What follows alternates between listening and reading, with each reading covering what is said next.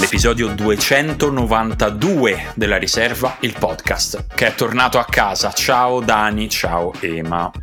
Ma tornato a casa chi? Io sto parlando da Bordeaux in questo momento, però, assurdo. Ma casa tua è Bordeaux, casa tua è la Francia. Esatto. Tu sei cittadino francese, accettalo.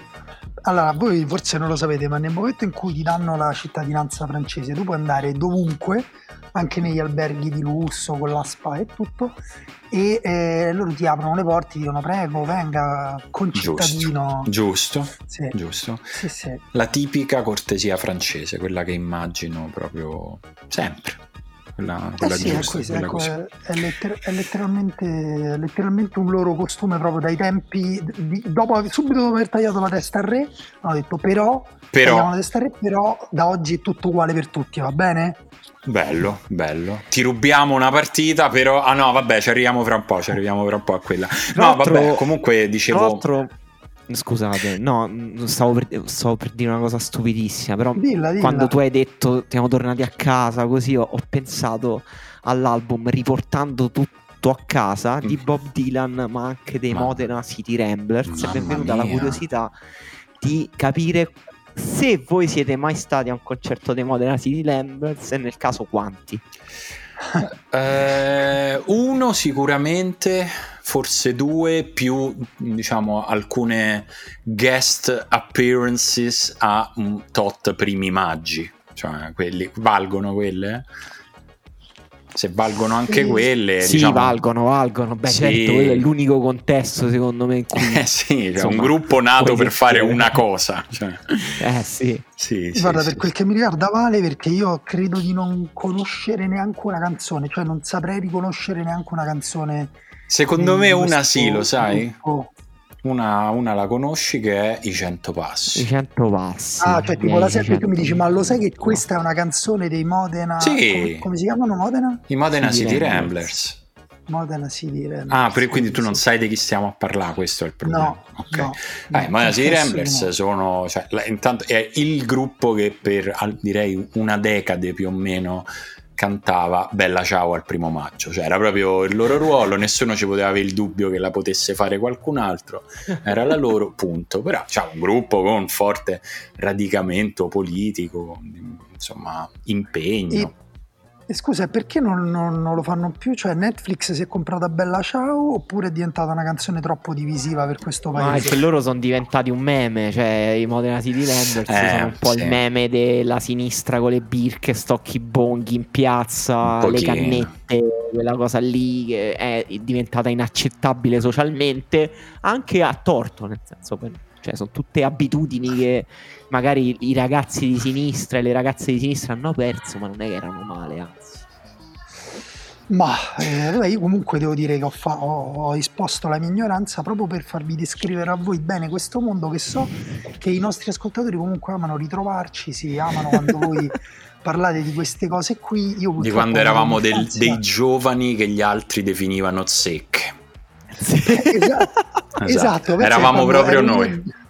Io sono cresciuto in contesti tali per cui tipo non esistevano i giovani di sinistra, cioè proprio non c'erano, al limite non eri di destra, non c'erano quelli di sinistra. Giusto. E vabbè, tutto questo comunque io avevo la mia introduzione del podcast era per ricordarci, per ringraziare tutti quelli che sono venuti a Bologna la scorsa settimana. Insomma, è stato bello come al solito incontrarci dal vivo, grande popolo del nord che diciamo si è un po' raggruppato a Bologna. L'avete sentito in puntata, per chi l'avrà ascoltata, che c'erano persone un po' di tutte le città di questo grande territorio così pieno di ricchezze, che è venuto lì a salutarci, e quindi grazie, è sempre bello. Ho capito da alcune reaction che ho ricevuto anche in privato che il momento preferito è stato l'hater di Immobile, ragazzo della Lazio che al quale non piace Immobile è stato uno dei momenti più alti del nostro live. Sì, un po' perché era veramente tutto assurdo, cioè lui dov'era sì. Di Viterbo, una cosa del genere. No, di Teramo. Di Teramo, sì. Tifava Lazio, però al tempo stesso era contro il più grande attaccante della storia della Lazio, alla fine rimarrà come uno della storia contemporanea della Lazio, sì. E ha scritto una lettera a Lotito per fargli prendere un giocatore che è rinomato, come dire, tutti considerano una pippa, quindi cioè, proprio era tutto strano, non c'era una cosa normale in quello, che è un po' come se uno dicesse, che ne so, guarda, io della Roma ho sempre pensato che il vero capitano fosse né Totti né De Rossi ma Florenzi, cioè dici strano, voglio saperne di più, dimmi di più. Sì, secondo me ancora più aveva strano. Un'idea simile ce l'aveva Valerio Coletta, okay. No. Un'idea, cioè, l'idea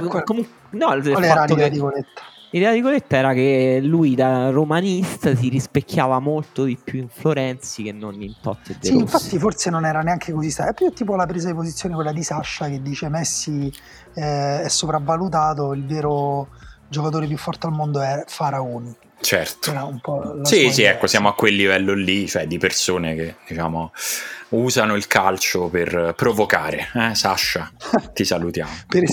Per esprimere la loro, come dire, presa di posizione contro il mondo. Ma chi lo dice che bisogna respirare l'ossigeno per sopravvivere? Io adesso che è un po' come mia figlia di 4 anni, è un po' così. Esatto, è così, va bene. Amore, una vita semplice, ma sì. Amore, bevi l'acqua? No, perché devo bere l'acqua? Vabbè, non bere l'acqua. Tu mi stai dicendo che devo bere l'acqua? Esatto. No, sì, questo arriverà più avanti. Quello è l'adolescenza. Quello un pochino dopo. Adesso si disidrata fino a quasi svenire e poi puoi bagnarle, metterle le labbra con l'acqua. Certo, giusto così. Vabbè, senti, avete amici a Milano voi? A Milano sì, devo dire tutti i miei amici. Ontologicamente impossibile. Ah, io pensavo fosse tipo ontologicamente impossibile. Anche quando uno da Roma si trasferisce a Milano, finito, per me è morto. Morto, è vero, tu c'hai questo problema con Milano, è vero. Io diciamo quasi tutti i miei amici sono a Milano, infatti non ho più amici qui. Grazie Emanuele. Io ho detto quasi. Io ho alcuni amici a Milano, uno molto caro che sono giorni che mi scrive solo cose, diciamo, come se avessi una chat WhatsApp con Giacomo Leopardi.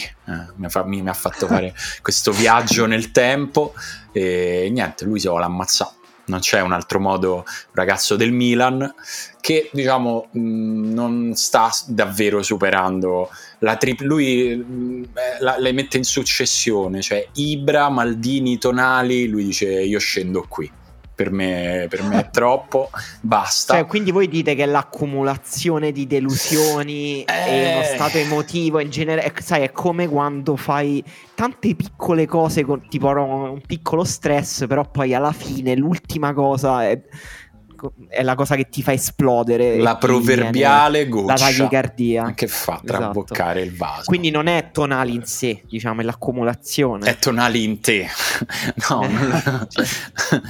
No, non lo so, guarda, questa puntata forse è anche per cercare di capire questo. Io l'idea che mi ero già fatto di mio, che mi stanno confermando anche alcuni amici, è che comunque questa è una goccia grande, però per qualcuno Maldini rimane comunque la goccia più grande, quella dopo la quale sarebbe bastato anche molto meno di Tonali per esplodere. Invece per altri Maldini tutto sommato dice sì, un dolore per il cuore, però poi comunque la stagione ricomincia, in campo ci vanno i calciatori, e però per questi qua Tonali è proprio una cosa che dice no cazzo, però pure questo allora no.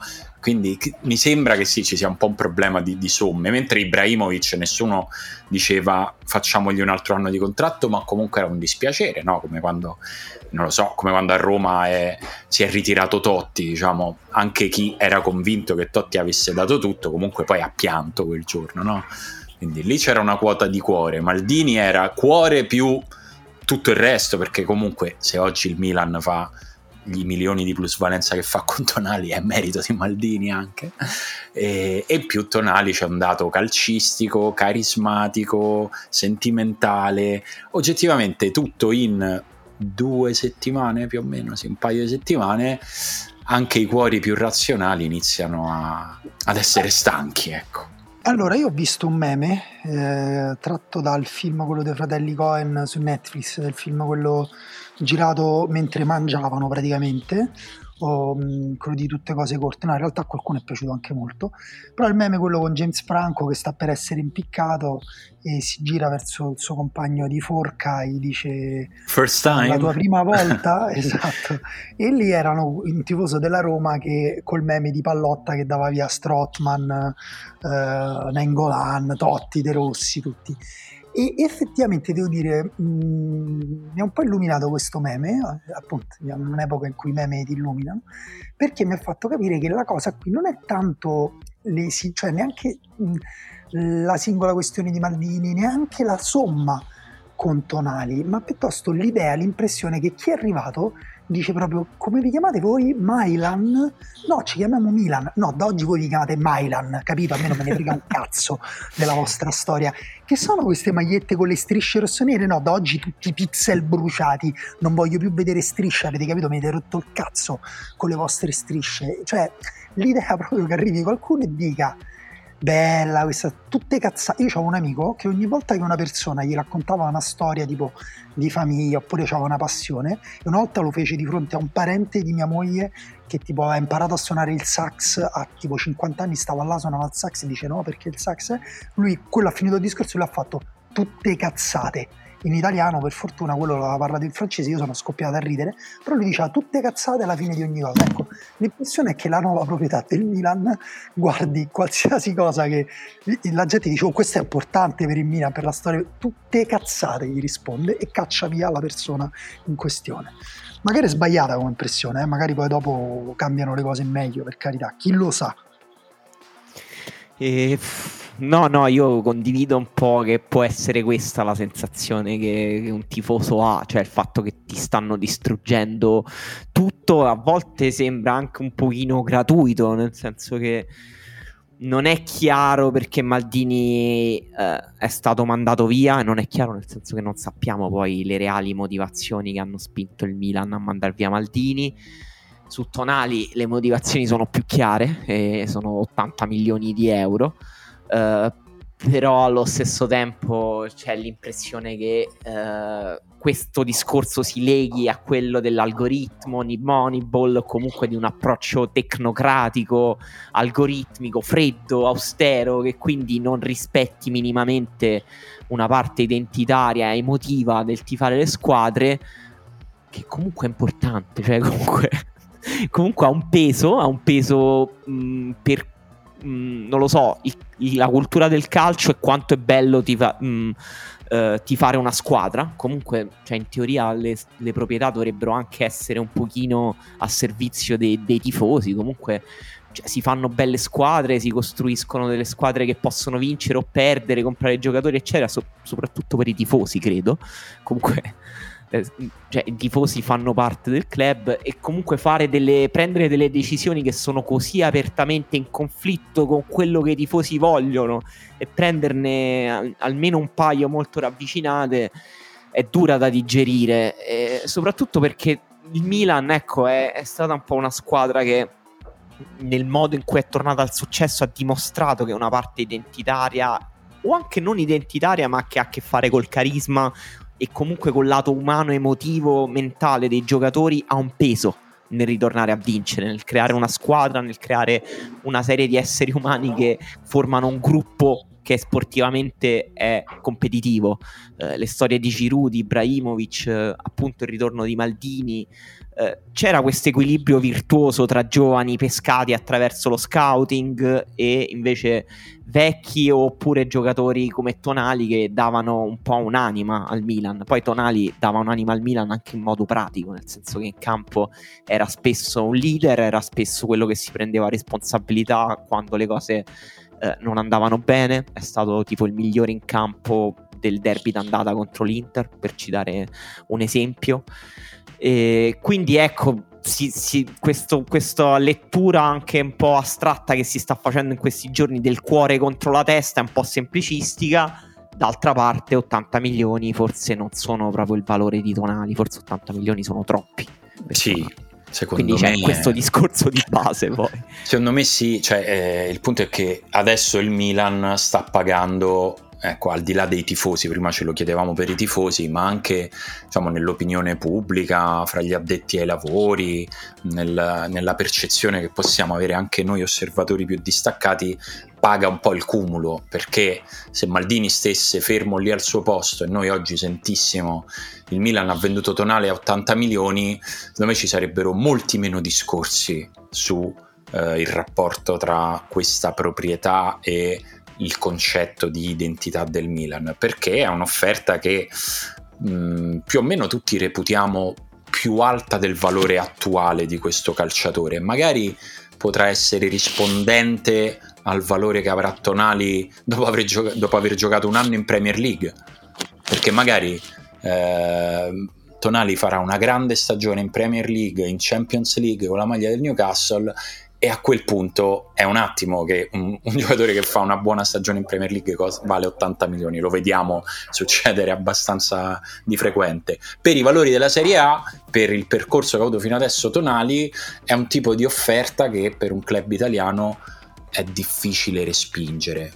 Difficile non vuol dire impossibile, anche perché il Milan, sempre per quello che ci viene raccontato, non è fra le società più immediatamente bisognose di fare plusvalenza, di incamerare credito prima di poter spendere.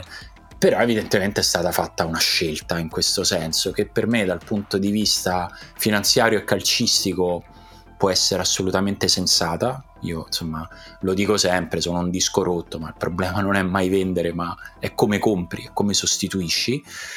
E dal punto di vista emotivo, quando è andato via Maldini, noi l'avevamo detto, certo, adesso non puoi più sbagliare niente. Dopo aver mandato via, dopo aver venduto Tonali, che non è comunque non è un pacco, è uno che è d'accordo con questa soluzione, adesso non puoi sbagliare proprio neanche con quale piede ti alzi e scendi dal letto la mattina. Il Milan si sta mettendo sempre di più nella condizione di dover fare le cose non buone, perfette, che è una posizione scomoda.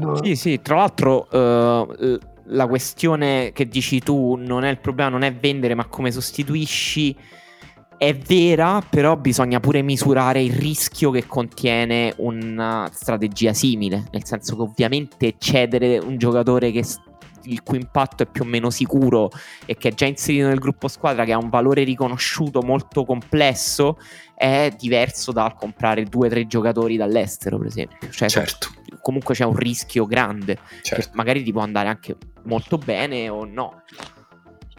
Sì, io concordo su tutto, però cioè, da una parte secondo me stiamo forse sopravvalutando appunto tutta la questione dell'algoritmo, una cosa, per me stiamo semplicemente sopravvalutando la forza proprio distruttiva di una persona che entra in un'azienda per gestirla dall'alto e che magari, come dire, non ha la pazienza, non ha neanche la volontà né magari la sensibilità per mettersi lì e capire prima come funziona, no? E dall'altra vi volevo chiedere a voi però, cioè, perché Maldini, vabbè, cioè, va considerato pure il carattere che ha Maldini, non dico che sia uno che costringe a fare le cose a modo suo, però magari si è arrivato a un punto di rottura anche per questioni sue. Tonali comunque va lì a prendere più del doppio, quasi il triplo di quello che ha preso con il rinnovo del Milan, già generoso di suo, no? Tieni 3 milioni, dopo un po' è uno che neanche ti conosce, dice guarda te ne do 8, forse anche di più, appunto. Sì, scusa Dani, aggiungo, visto che ho sentito anche molto discutere della scelta di Tonali, te ne do 8 per giocare nel campionato nel quale tutti vogliono giocare, non per andare in Arabia Saudita, cioè sì, c'è anche quello, esatto, c'è anche quello.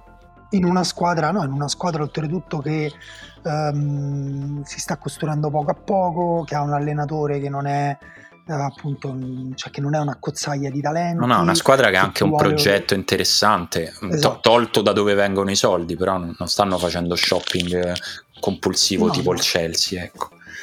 Guarda, il pro è questo: giochi con il futuro pallone d'oro Alexander Isak, e il contro è che la seconda maglia della tua squadra è l'uniforme della nazionale dell'Arabia Saudita, perché questa è una cosa che ha fatto il fondo sovrano, no, questa me la sono dell'Arabia Saudita. Se metti maglia da trasferta del Newcastle, sono i colori dell'Arabia Saudita, bianchi e verdi, che non fanno parte della storia del Newcastle.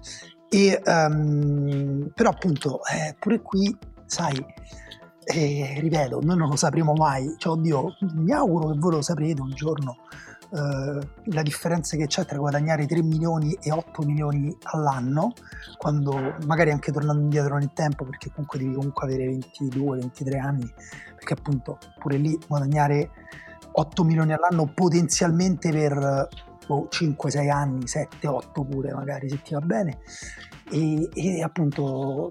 Però mi chiedo, cioè, si sta un po' impoverendo la cultura calcistica, cioè i soldi stanno veramente, non vorrei diventare proprio banale, dire i soldi corrompono, però mi sembra proprio che i soldi in questo caso cioè proprio sono riusciti a corrompere anche lo spirito puro e immacolato di Sandro Tonali, cioè sembra quasi che siamo andati a dire qual è il giocatore giovane che però sembra un giocatore di un'altra epoca, che si è legato a una squadra, che ecco lui, andiamo lui e riempiamo di soldi per farlo andare a giocare in una squadra di cui non saprebbe, e sono sicuro al 100%, neanche puntare il dito sulla cartina dell'Inghilterra e dire dov'è Newcastle.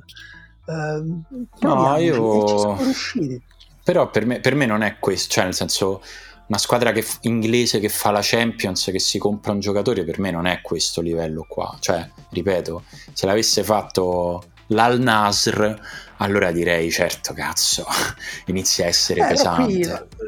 Gli hanno fatto rimangiare, cioè comunque c'è anche questo livello qui, lui aveva detto al Milan resterò a vita, resterò per sempre, tantissimo, ti amo, baciava lo stemma milanista da piccolo, vabbè, ma era vero, difficile. Cioè non è che quello smette di essere certo. Vero, cioè, vabbè, però è stato vero poco, cioè, però senso... cioè, per me quella cosa lì è problematica se il Milan riceve l'offerta al Newcastle e il Milan dice no, Tonali non lo vogliamo vendere, e Tonali dice oh, ma ha contattato il Newcastle, voglio andare lì. Quello per me sì, scusa se è una merda, però invece cioè, se il Milan contatta noi e dice senti, noi abbiamo ricevuto 80 milioni, vorremmo accettare, noi ti vogliamo, noi ti stiamo mettendo su una fionda, tu hai qualcosa in contrario?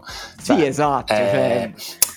Sì, anche secondo me. E poi me sì, ripeto, se poi Tonali l'offerta era di andare all'Al-Hilal, a quel punto Tonali deve avere un po' d'amor proprio, intanto mandare a fanculo il Milan che lo sta prendendo all'Al-Hilal. Dice no, senti. E poi digli no, cioè io adesso vado all'Inter. Sì, no, infatti... guardate, no, però il Newcastle è vero che comunque vai a giocare in Premier League, ti riempiono di soldi, vai a giocare in Champions League, in una squadra che comunque ha un progetto super ambizioso, e la tua squadra ti vuole vendere per un sacco di soldi, cioè a quel punto, cioè in che modo devi fare l'eroe?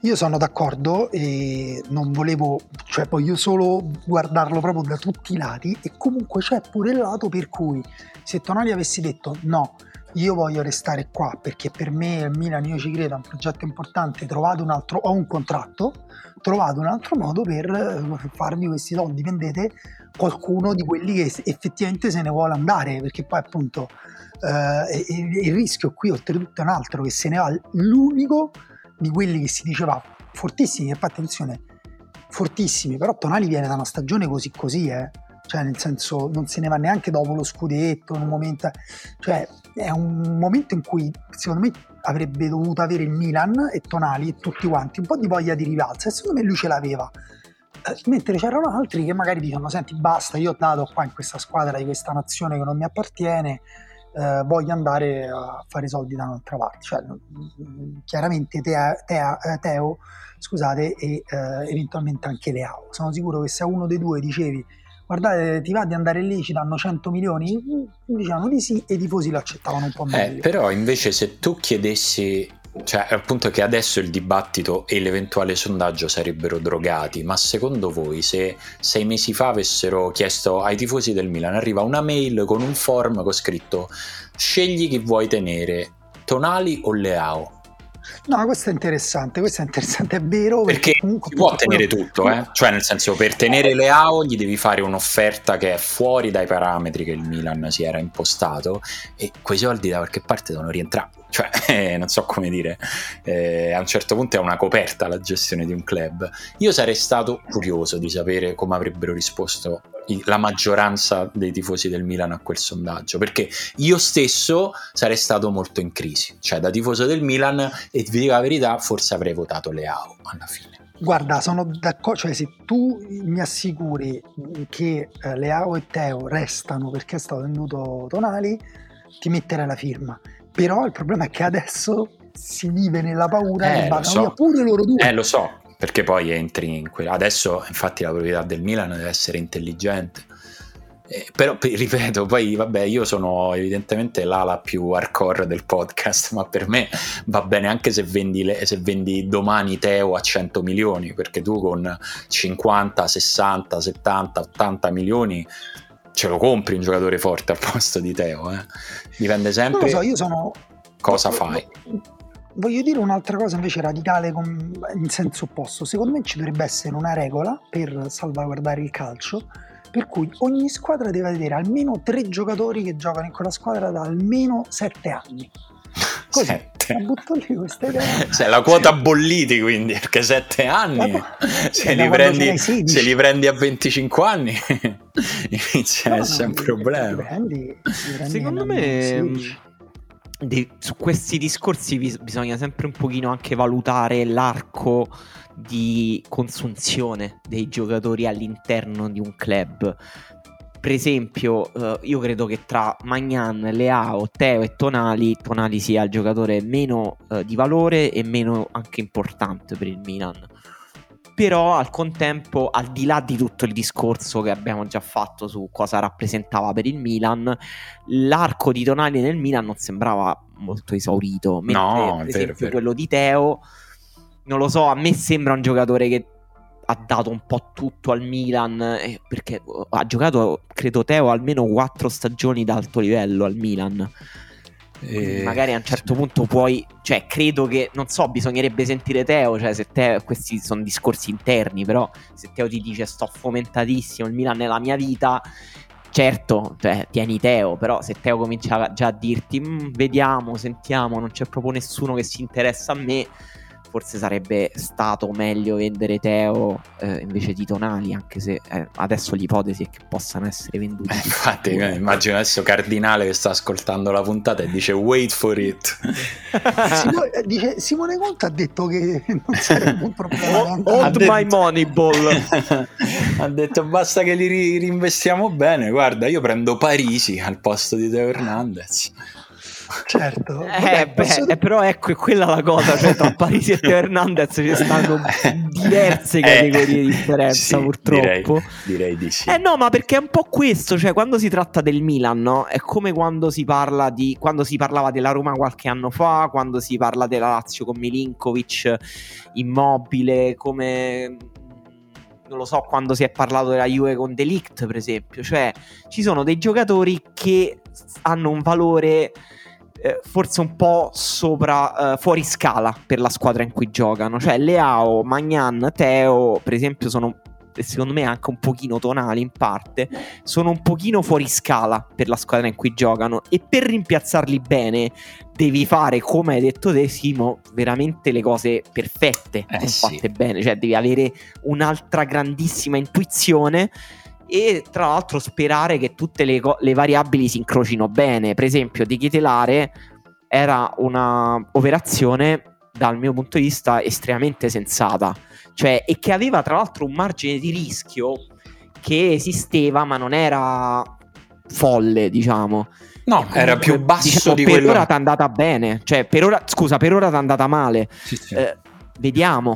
Però sì, era rischioso. Il margine che andasse così male era stretto e il Milan ci è entrato tutto in quello spazio stretto, l'ha preso proprio tutto il peggio, che però sì, al tempo stesso anche il margine che Teo Hernandez diventasse il miglior terzino sinistro slash ala certo. al mondo era altrettanto stretto. Ma scusate, Marcos Thuram per voi è un nome che potrebbe riscaldare la piazza? Secondo me non quanto serve adesso, però è un acquisto secondo me che è interessante, cioè ci sta che il Milan faccia questo acquisto. Certo non è quello col quale ti devi aspettare che i tifosi ti dicano ok, allora adesso che hai venduto Tonali per me ok. Io comunque ce l'avrei un nome per riscaldare la piazza del Milan o qualsiasi altra piazza. Vai. Non so se volete, può fare anche da gancio per quel torneino che si sta facendo che è iniziato ieri. Vai, mi piace. Il mio nome è un nome che inizia a circolare troppo, quindi forse in realtà rischi di spenderci troppo, però è già bruciato, è come i papi, quando si parla forse troppo di un papa non lo fanno. Ha fatto anche il mondiale under 20, la sua squadra è arrivata in semifinale. Sto parlando di David Dor Purgeman, attaccante che ti ridi, è fortissimo, perché veramente non me la pensavo che stessi facendo un nome serio. Io pensavo che stessi per dire Milinkovic Savic prima che dicessi Europeo Under 20. Turgeman, fortissimo, attaccante israeliano, ieri ha fatto un grandissimo gol contro la Germania. Hanno pareggiato 1-1. Allora dico solo ai nostri ascoltatori che non è il primo Turgeman calciatore che vi viene quando scrivete su Google Turgeman, è il secondo, cioè ve lo dico solo se lo state cercando adesso mentre ascoltate, perché è un 2003, dovete scrivere David Dor. Tu dici che questo sarebbe l'acquisto che ai tifosi del Milan fa dire ok, ti riparte con entusiasmo. Si può definire Jewish Scamacca?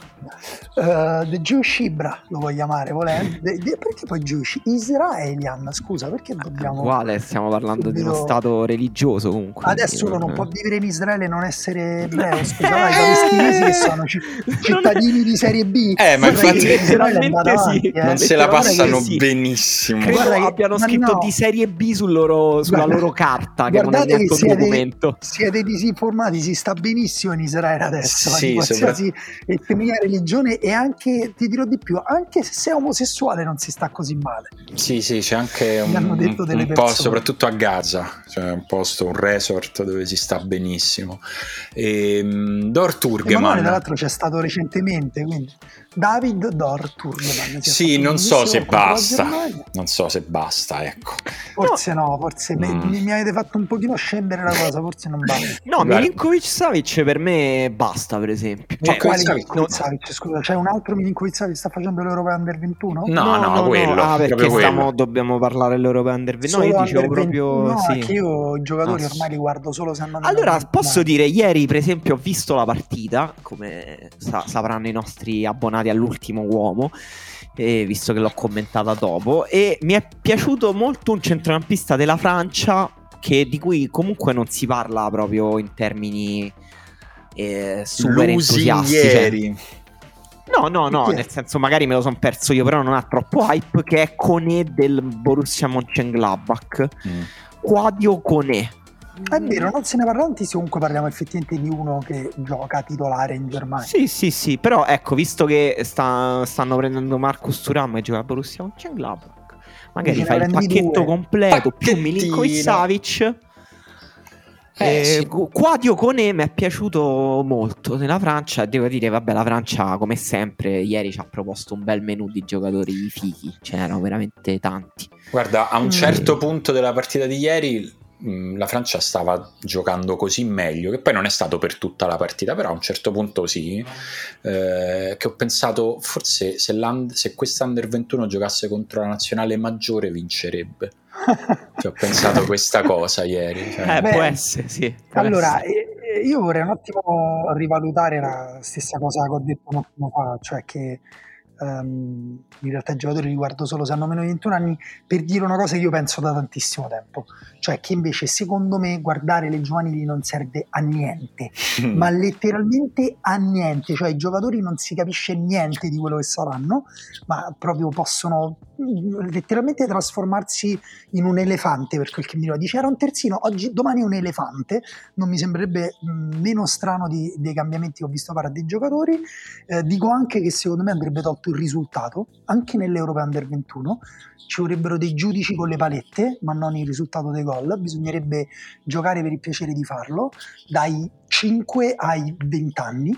Però detto questo ti dico pure che sì, la Francia di ieri aveva troppi giocatori che erano veri giocatori di calcio, cioè appunto Koné è uno che ha fatto già 2 stagioni in Germania, con una 30 partite a stagione più o meno, e prima ce n'aveva sopra un'altra pienissima fatta in Francia, cioè capito? Poi tu guardi invece la formazione italiana e Gnonto, oddio perché lo pronunciamo sempre alla francese, Gnonto è andato in Inghilterra per giocare, Udogie è l'unico, è una piccola eccezione insomma, però appunto Cancellieri che è entrato dopo gioca, non gioca mai, Miretti che invece paradossalmente è quello che ha giocato un po' di più quest'anno in Serie A, è entrato dalla panchina, Rovella è dovuto anche lui cambiare squadra, restare sempre in squadre minori per giocare, cioè e il problema sta anche lì, ma lo diciamo forse da un po' troppo tempo. E poi il problema, diciamolo chiaro, scusate, ma è l'allenatore di questa squadra, non si può vedere questa squadra come gioca, cioè mo al di là del forse la Francia c'ha un livello troppo alto, ho capito, però proviamo a giocarci a pallone contro questa squadra con un livello alto, oppure no?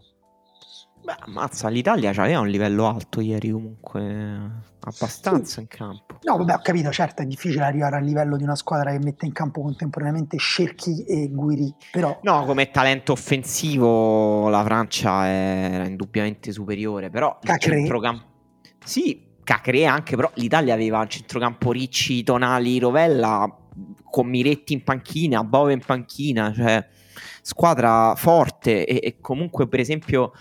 Gnonto, Cambiaghi sono 2 giocatori di talento, cioè poi ecco il problema è l'allenatore, ma non perché come dire noi vogliamo il bel gioco e vogliamo che, o vogliamo stravincere e creare la squadra che è una macchina perfetta per questi europei, ma perché cioè questi talenti che ieri abbiamo visto sembravano proprio incapaci di esprimersi in quel contesto, mentre la Francia ha costruito una squadra che poi non ha manco giocato così bene la Francia, secondo me, a parte quel momento che forse diceva Simone prima, che è il momento in cui stavano sopra 2-1, sì. Sono andati vicini varie volte al 3-1, però almeno ha costruito un gioco che potesse esaltare il talento tecnico di certi giocatori, cioè Cacré, Guiri, Calimoendo, Cerchi, Barcolà.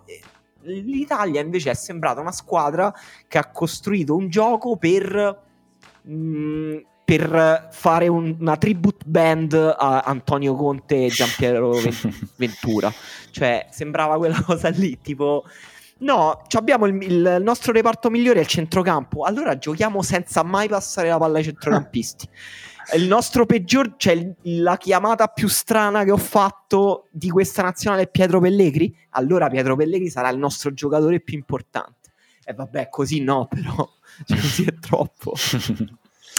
Capisco che uno ha le sue idee, però manco l'autolesionismo. Io ho visto per quasi tutta la partita ho pensato che l'Italia fosse un po' più stanca, oltre a tutti questi problemi, cioè li vedevo proprio i nostri un pochino più sulle gambe, poi verso la fine no, ma verso la fine poi c'è stata anche la superiorità numerica, quindi era pure un po' più difficile da valutare, però... Ha pure cambiato modulo alla fine, cioè sì. Ha messo 2 esterni, cioè ha messo Gnonto e Cancellieri nei loro ruoli. Sì, che tra l'altro hanno dato ognuno... un filtrante di esterno pazzeschi, volevo sì, perché poi l'occasione dell'espulsione quella. Sì, esatto. Quella di Cancellieri sì, quell'altra di Gnonto è l'occasione che Miretti viene salvato dal difensore, però insomma. Detto ciò, secondo me poi è giusto inquadrare tutte queste considerazioni nella cornice di una partita che l'Italia non aveva perso.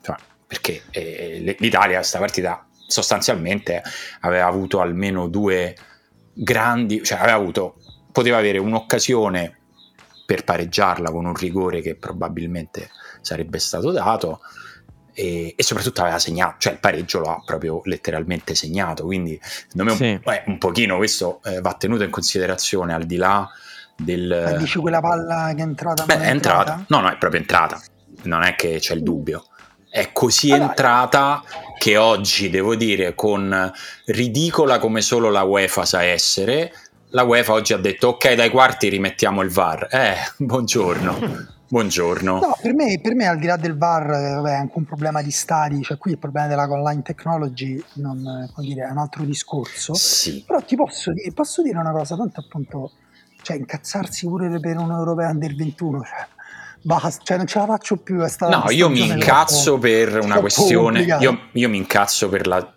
cosa è la UEFA, perché questa è proprio l'arroganza del potere della UEFA, che dice io organizzo gli europei solo per allargare il mio potere politico in paesi nei quali di solito non si fanno queste manifestazioni, e in più neanche lo faccio investendo su quegli stadi, ma siccome quegli stadi non sono abbastanza attrezzati ce li faccio lo stesso, perché comunque estendere il mio potere politico è la cosa che conta più di tutto, e le partite ve le giocate come si giocavano 5 anni fa, cazzi vostri. A me questo mi fa incazzare, cioè questo è inaccettabile, ma la UEFA tanto fa come gli pare, perché il calcio è suo. Questo per me, a me questo fa schifo, come quando facciamo i discorsi su quanto mi fa schifo che arrivi l'Arabia Saudita a 100 milioni all'anno a Benzema, a me questo mi fa schifo uguale, cioè è inaccettabile. No, su questo sono d'accordo, cioè su questo siamo d'accordo, però vabbè, questo per dirti una cosa, io ho pensato parecchie volte anche per quanto riguarda il calcio femminile su alcune cose, però vabbè, senza allargare troppo il discorso. E detto che ovviamente alcune cose tipo la goal line technology, alcune situazioni di errori macroscopici, la VAR aiuta. Noi veniamo da una stagione in cui la VAR non ha aiutato neanche casi di errori macroscopici, no? Basta ricordare la finale della Roma, e quindi non dimentichiamoci il fatto che la VAR non è una vera soluzione, perché è facile che l'arbitro guarda quello che appunto magari noi diciamo in rigore e dice no, zero, ciao, vai. Sì, lo so, ma questo per me però è un falso argomento, perché la VAR riduce lo spazio di errore, non lo annulla, questo l'abbiamo capito, sono 5 anni che c'è, non lo annulla, lo riduce. Sì, lo riduce, sì, però in realtà appunto poi su quelle cose ambigue, guarda, per me anche la cosa dell'ultima azione, cioè l'ultima occasione che era il colpo di testa, oddio, non mi ricordo di chi era, Colombo? No, di Bellanova. Bellanova che prende il palo, va sul difensore della Francia che ha entrambi i piedi, sembrerebbe tutto in linea dietro la riga. Io devo dire, l'ho riguardata, anche io penso che la palla sia dentro, e oltretutto penso che anche se non è entrata, quello l'ha tolta con la mano. Cioè, no, a parte quello, è un errore gravissimo di campo, perché l'arbitro non vede quello, il guardaline quel gol lo deve vedere, oh.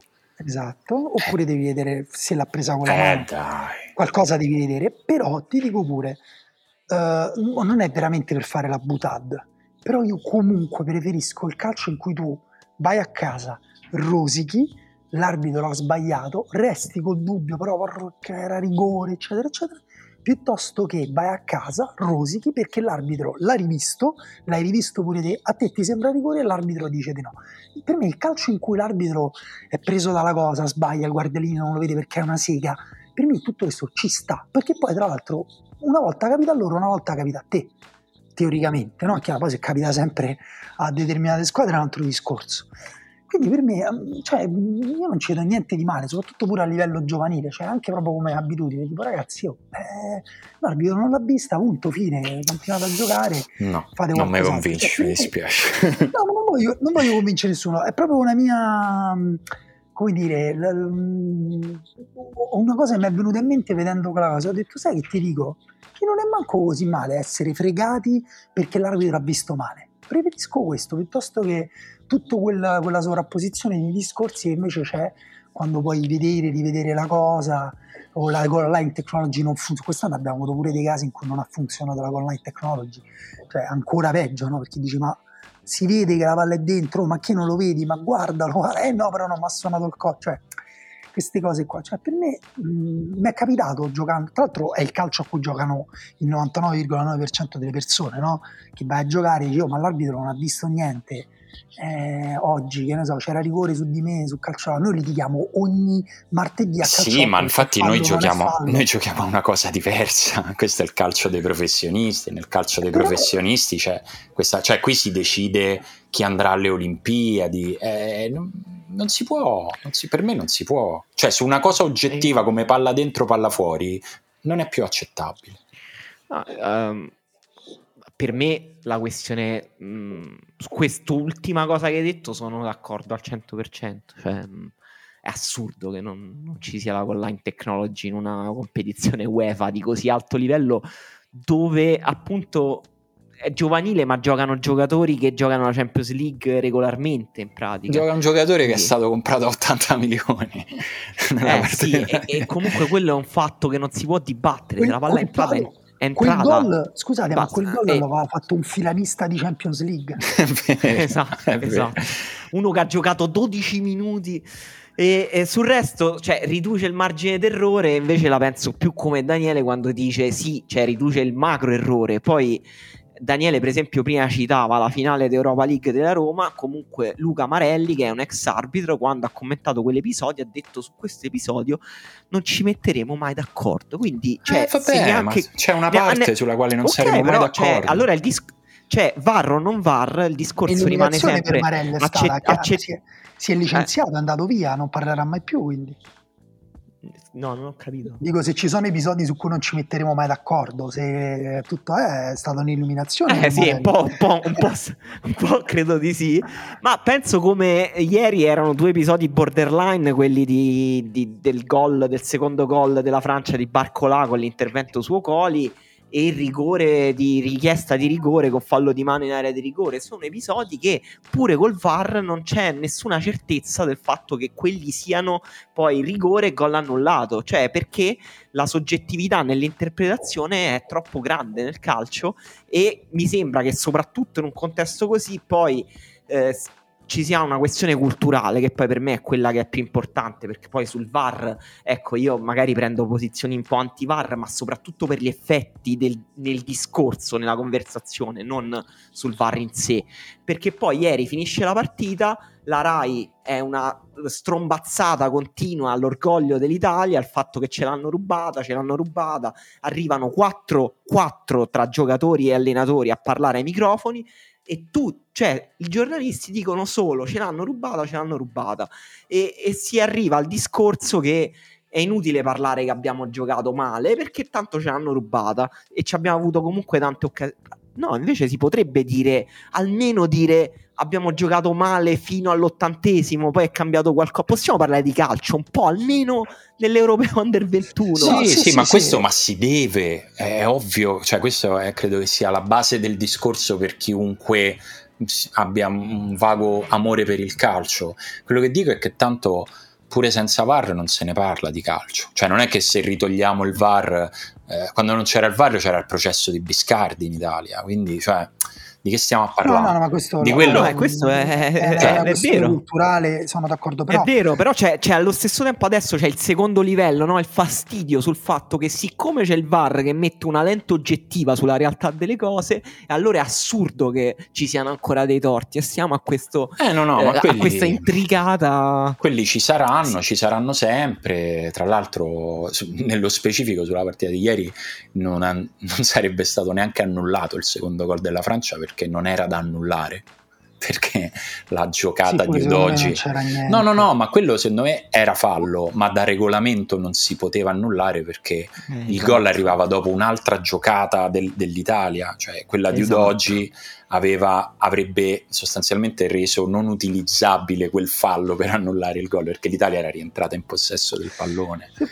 Posso provare a chiarire un attimo il discorso che facevo prima, perché io sono d'accordo anche con questo e sono d'accordo anche con il fatto che effettivamente poi tutta questa tecnologia, tutta questa attenzione è anche perché ci sono in gioco delle cose importanti, appunto anche dei soldi, quando si parla dei club, insomma, che possono fare la differenza, no? Anche tra una programmazione e un'altra, e non è che io voglio che il calcio che ne so, torni al calcio romantico, oppure penso che sia il calcio sia più romantico nelle squadre che falliscono, perché ogni anno, no, in Italia falliscono non si sa quante società, però per me serve ricordare che alla base il calcio è comunque molto di più un gioco vicino a quello che facciamo noi il martedì rispetto a, appunto, le analisi del micro frame dopo e del cavillo del regolamento, quelle cose che,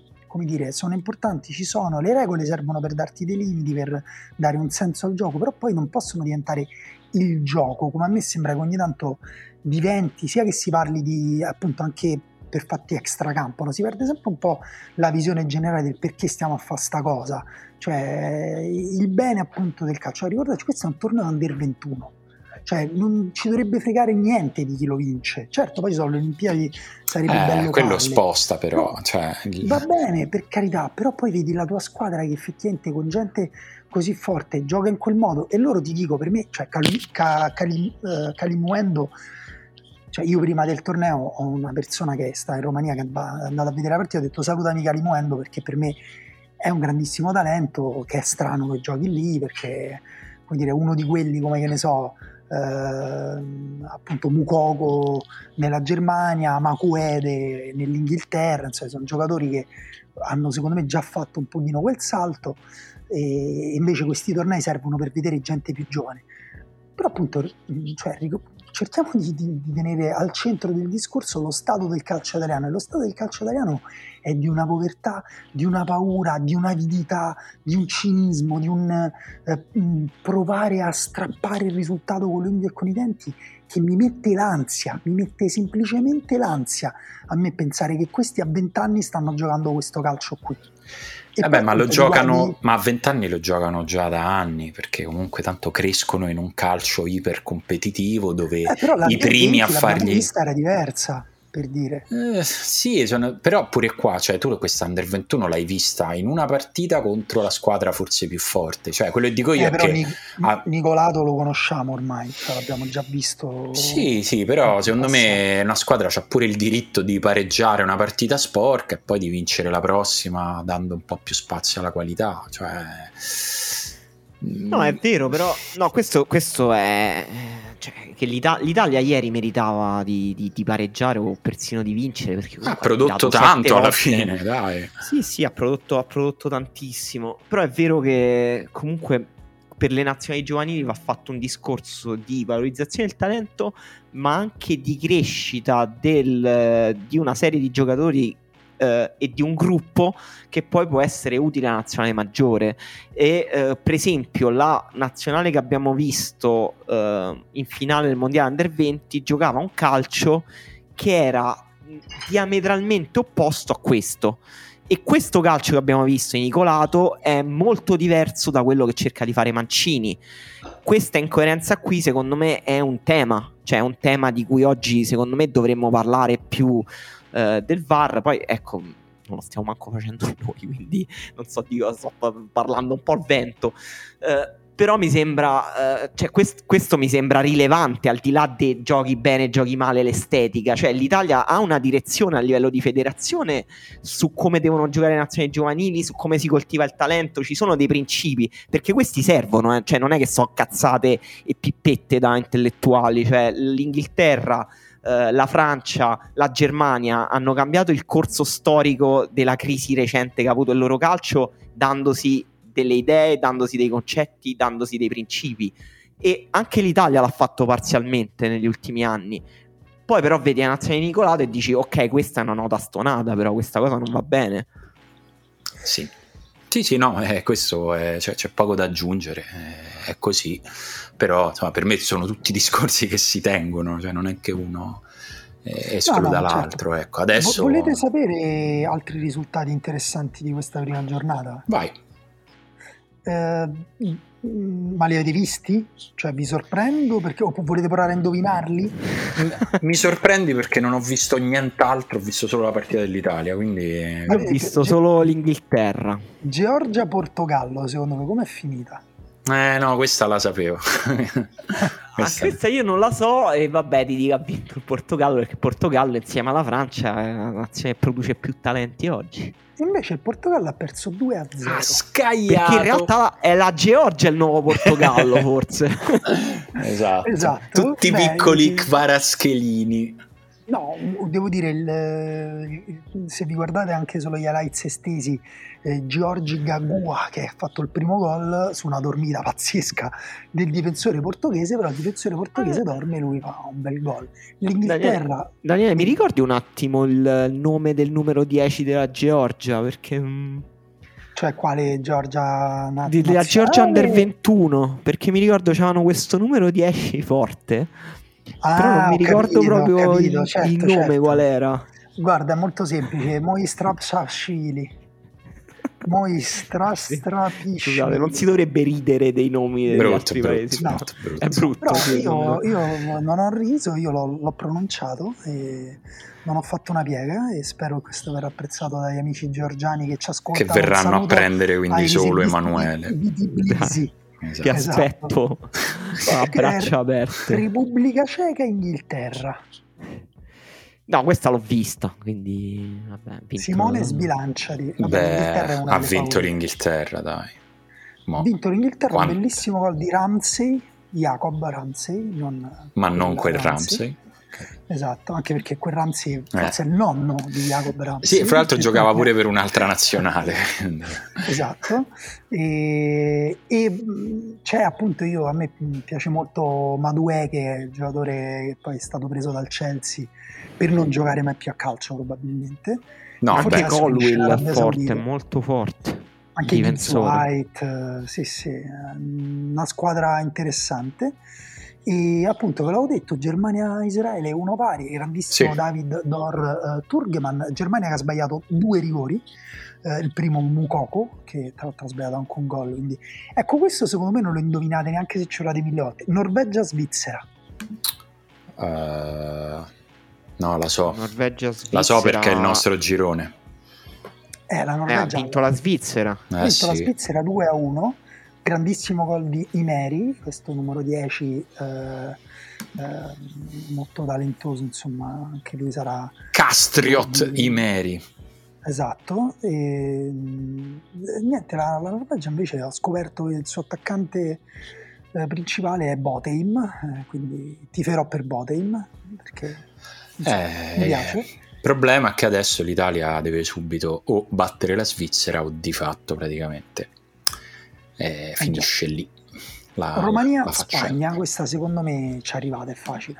Vinto la Spagna, sì, 3-0. Proprio molto vinto la Spagna, ha molto vinto la Spagna. E vabbè, peccato perché anche la Romania è piena di bei talenti, e vedremo magari più avanti nel torneo. Tu dici l'Italia deve battere, però se l'Italia batte la Svizzera al tempo stesso, cioè poi giocherà contro una Norvegia che o sarà già eliminata oppure avrà livellato anche lei la Francia, e ci si giocheranno tutto per tutto, cioè comunque un girone interessante. Sì, no, dico che se perdi con la Svizzera sei fuori, se pareggi sei molto, molto appeso poi all'ultima giornata. Se perdi con la Svizzera e giochi così, secondo me te lo meriti. Certo, no, se perdi con la Svizzera tu meriti.